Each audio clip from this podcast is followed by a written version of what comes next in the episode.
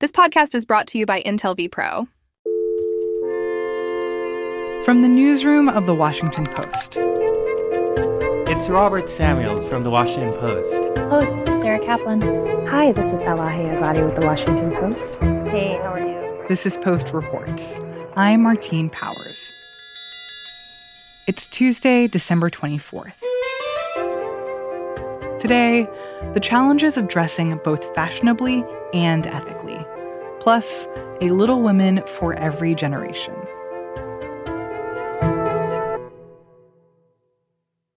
One of the interesting conversations that I had was with Dana Thomas, who has written about fast fashion and the question of sustainability and is it possible to buy, you know, one perfect white shirt, a shirt that is just not going to do damage to the environment.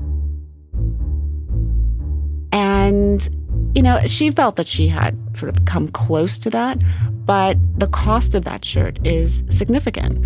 And How much did that shirt cost? She had spent well over $500 on a single white shirt. On a single white shirt. But one of the other, to me, most fascinating things is that the cost of clothing has gone down compared to so many other things. So the amount that we consume is really extraordinary.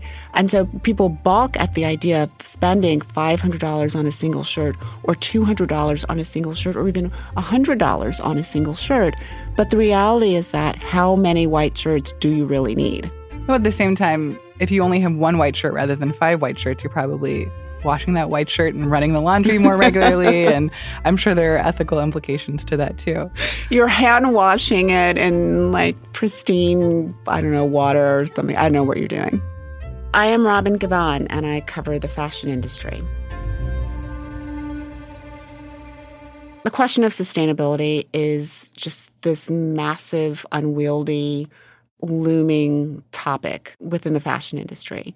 And sustainability in fashion encompasses everything. I mean, it, it begins with certainly the chain of production, but it also includes the materials, it includes the labor practices.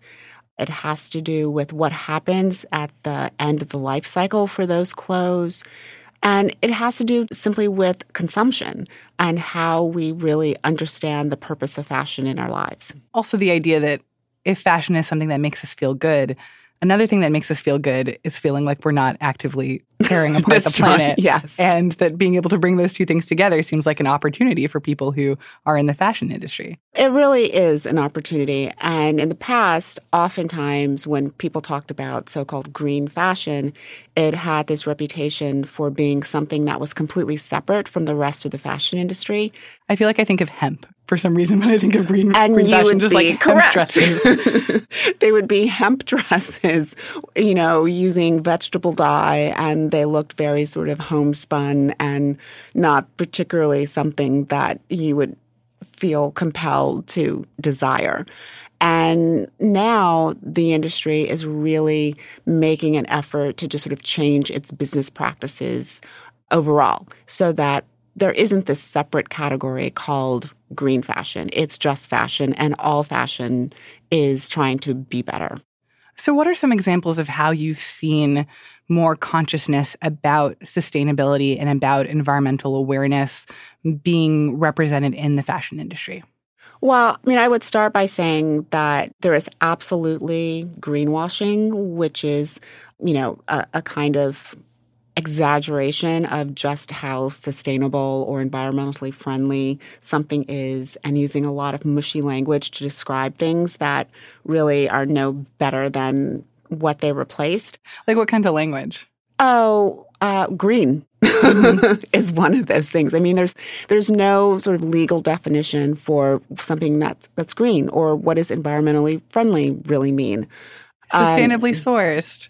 Sustainable, exactly. Or even recycled. When I see that you know some clothing is made out of recycled whatever, whatever, and I'm like, I don't actually know what do you mean by recycled? Well, Where did that come from? And, what does that mean? And part of the problem with some of the recycling programs is it sounds really wonderful to be able to bring back garments that you've worn and have this understanding that they're being recycled into new fabric that then will be made into new garments.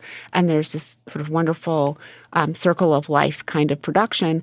But the reality is that only a tiny percentage of those you know, old trousers that you bring in are actually recycled into new fabric. But I do think that certainly at the higher end, some of the larger conglomerates are very focused on their production chain. And, you know, for them, it's a matter of dollars and cents. I mean, if climate change is impacting the growth of cotton or, you know, the production of, of leather or whatever the particular item might be, then that's really a problem for them. So they are, in fact, trying to reduce their carbon footprint. They're working to use more organic cottons. They're looking at less environmentally damaging production of leather and dyeing. And all of those things, particularly with like the dyeing, they're trying to find a balance between dyes that don't do as much damage to the production, there's not chromium runoff and all of that kind of thing, while still being able to give people brightly colored leather bags. So is there like a an established best practices of of how it should be if you are trying to produce or buy clothes that are ethical? It depends on who you ask. You know, there are those who argue that organic cotton, for instance, is a wonderful material. There are others who will tell you that the production of cotton requires an extraordinary amount of water. So it depends on where that cotton is produced and, you know, is that water coming from a resource that isn't under pressure? Certainly, the fur industry would argue that you should buy real fur over faux fur. Really? because they would argue that real fur is one very unlikely to end up in a landfill because it's something that's perceived as an heirloom purchase, mm. that it is natural, that it is biodegradable. Obviously, there are ethical considerations because it's also made from live animals. Um, but they would argue that a lot of faux fur is made from petroleum based materials. So even if you think that you're doing good things for the planet or not killing animals, that in fact probably killing animals in one way or another. And you know, and the fur industry would say to you, well, you know, yes, there's petroleum use in some of our fabrications, but why are we being held to a different standard than the entire world of synthetic fabrics when we are in fact saving animals and isn't that something that should really take precedent? So then is part of the conversation also about just the sheer size of our wardrobes, the amount of, of clothing that we buy, and just trying to get people to buy less? Because I think that fashion is in a particularly like precarious position here because a lot of the point of fashion is basically to sell us things that maybe are not things that we need, but things that we want, or maybe not things that are ultimately the most useful mm. in in one form of the of the word useful, but things that are pretty and things that are well that give us certain feelings. And so adding sustainability to that mix is complicated. That is true, but I also think that fashion sometimes gets misrepresented in the conversation because when you look at say the food industry, the reality is that we really don't need a giant package of chocolate chip cookies. The chocolate chip cookies are the part of the food industry that brings us joy and pleasure and delight.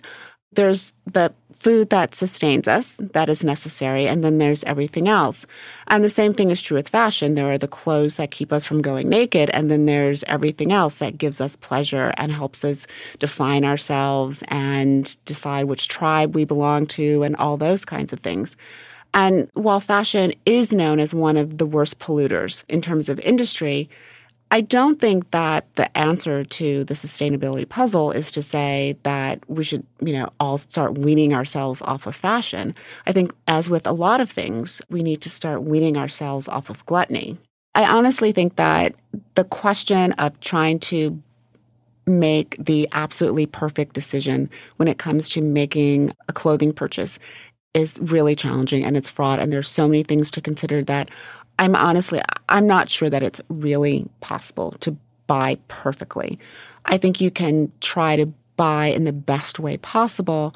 And certainly buying local is one aspect of that, and trying to buy things that have been produced under fair labor practices. That is certainly something that I think can be accomplished. But we have allowed ourselves to get completely romanced by this idea that we have to have new clothes all the time. And that's led us to, you know, the rental economy and all those kinds of things. But to me, it doesn't really solve the fundamental problem of excess. So then, what do you think is the answer? Or even if there isn't a clear cut answer, at least how do you think it affects what you buy and the decisions that you make? I, I, probably am a terrible consumer if I looked at, you know, closely at the labels of everything in my closet. But I do tend to believe that I'd rather invest in two pieces in the course of a season and love those pieces and wear them constantly than have a lot of things in my closet. You know, I don't have a wardrobe that needs to be shifted from one closet to the next depending on the season. Everything is in in one space. And usually I have nothing to take to, you know, a consignment shop because I've worn it down to the nub. It's basically now a rag and it must be thrown away. so that's my way of dealing with it. You know, for some people, the answer may be buying vintage. Mm. It's absolutely something to consider. And, you know, some people are very passionate about that. You know, and other people truly their their focus is on buying organic. Everyone has to figure out, okay, what is the way that it makes sense in your life to be a better fashion consumer, be a better clothing consumer. Robin Givhan writes about fashion for The Post.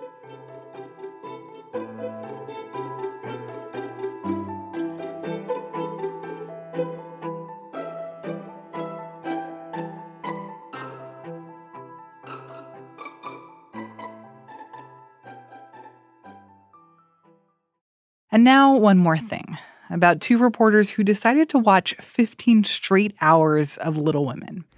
Okay, it is 9:45 a.m. and I am walking up to the door of Monica's house.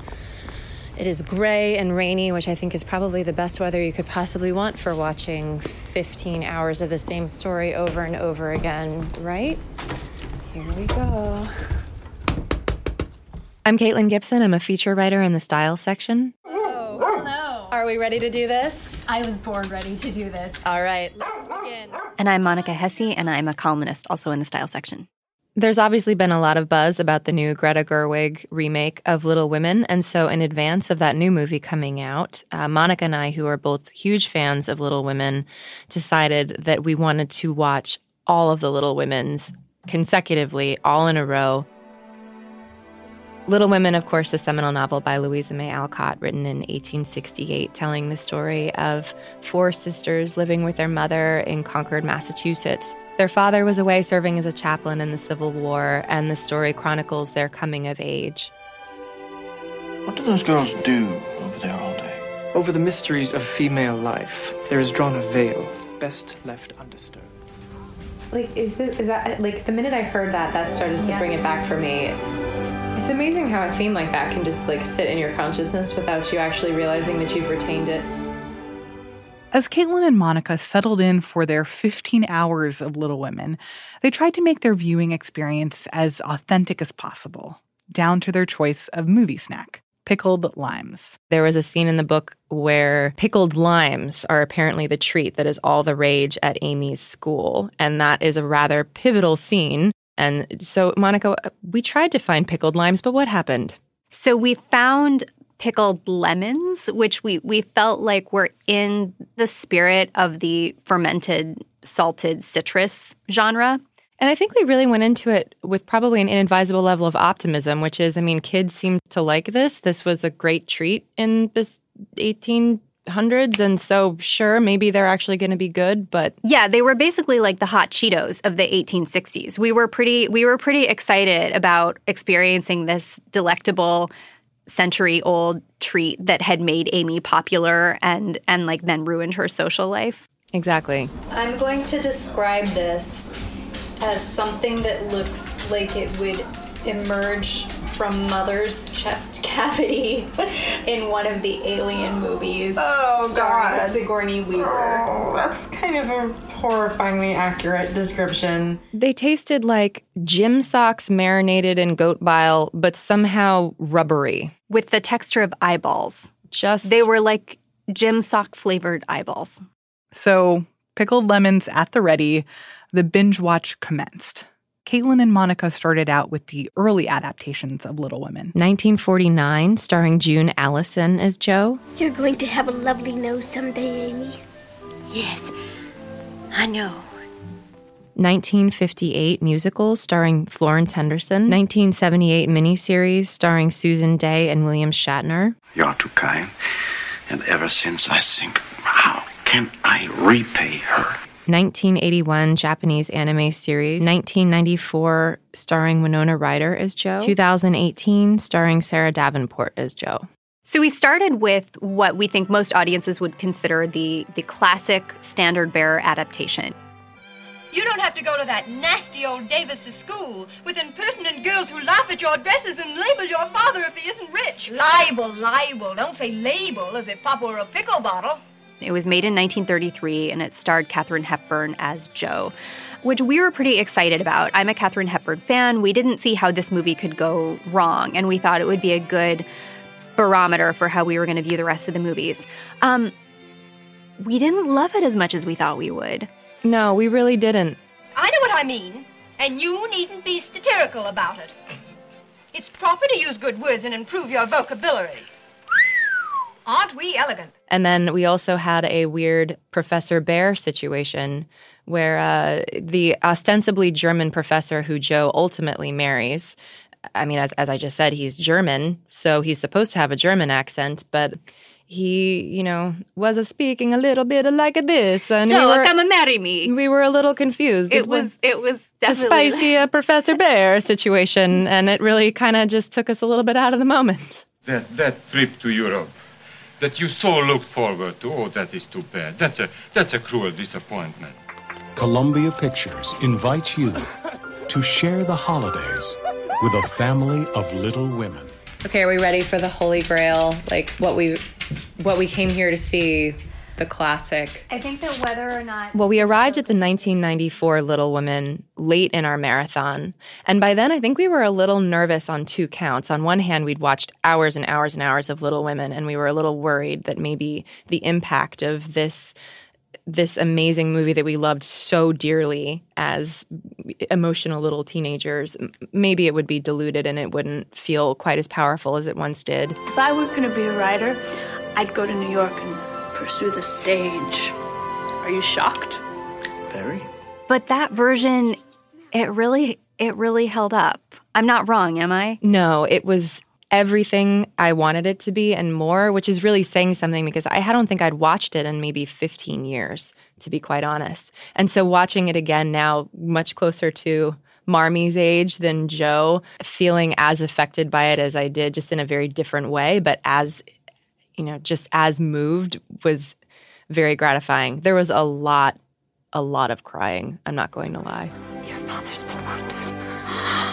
This movie had so much resonance to us because it was our Little Women. It was the movie that came out when we were 12 or 13 and when we needed it the most, just like the 1949 version was probably something that came out when my grandmother was 12 or 13 and needed it the most. And so watching all of these versions, I feel like gave us a window into women of the time and the experiences that they might have had reliving this novel by seeing it on the screen. I think after we saw the 1994 version that was so formative for us, there was a moment where we were afraid of the new version. Could it live up to what we wanted it to be? I'm working on a novel. It is a story of my life and my sister's. Make it short and spicy. And if the main character is a girl, make sure she's married by the end. Ow, Jo. But I think we really feel like there's there's a new Little Women for every generation. Every generation deserves its own vision and version of this story. So we've already pre-ordered our tickets. Monica Hesse and Caitlin Gibson write for the style section at The Post.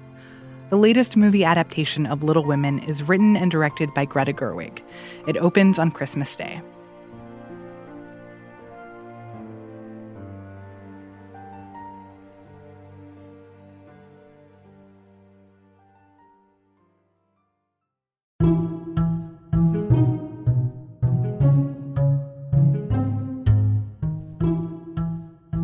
That's it for today's show.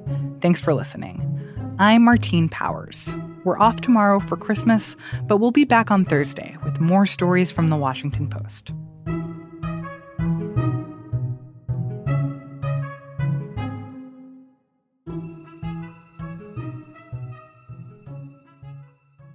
This podcast is brought to you by Intel vPro.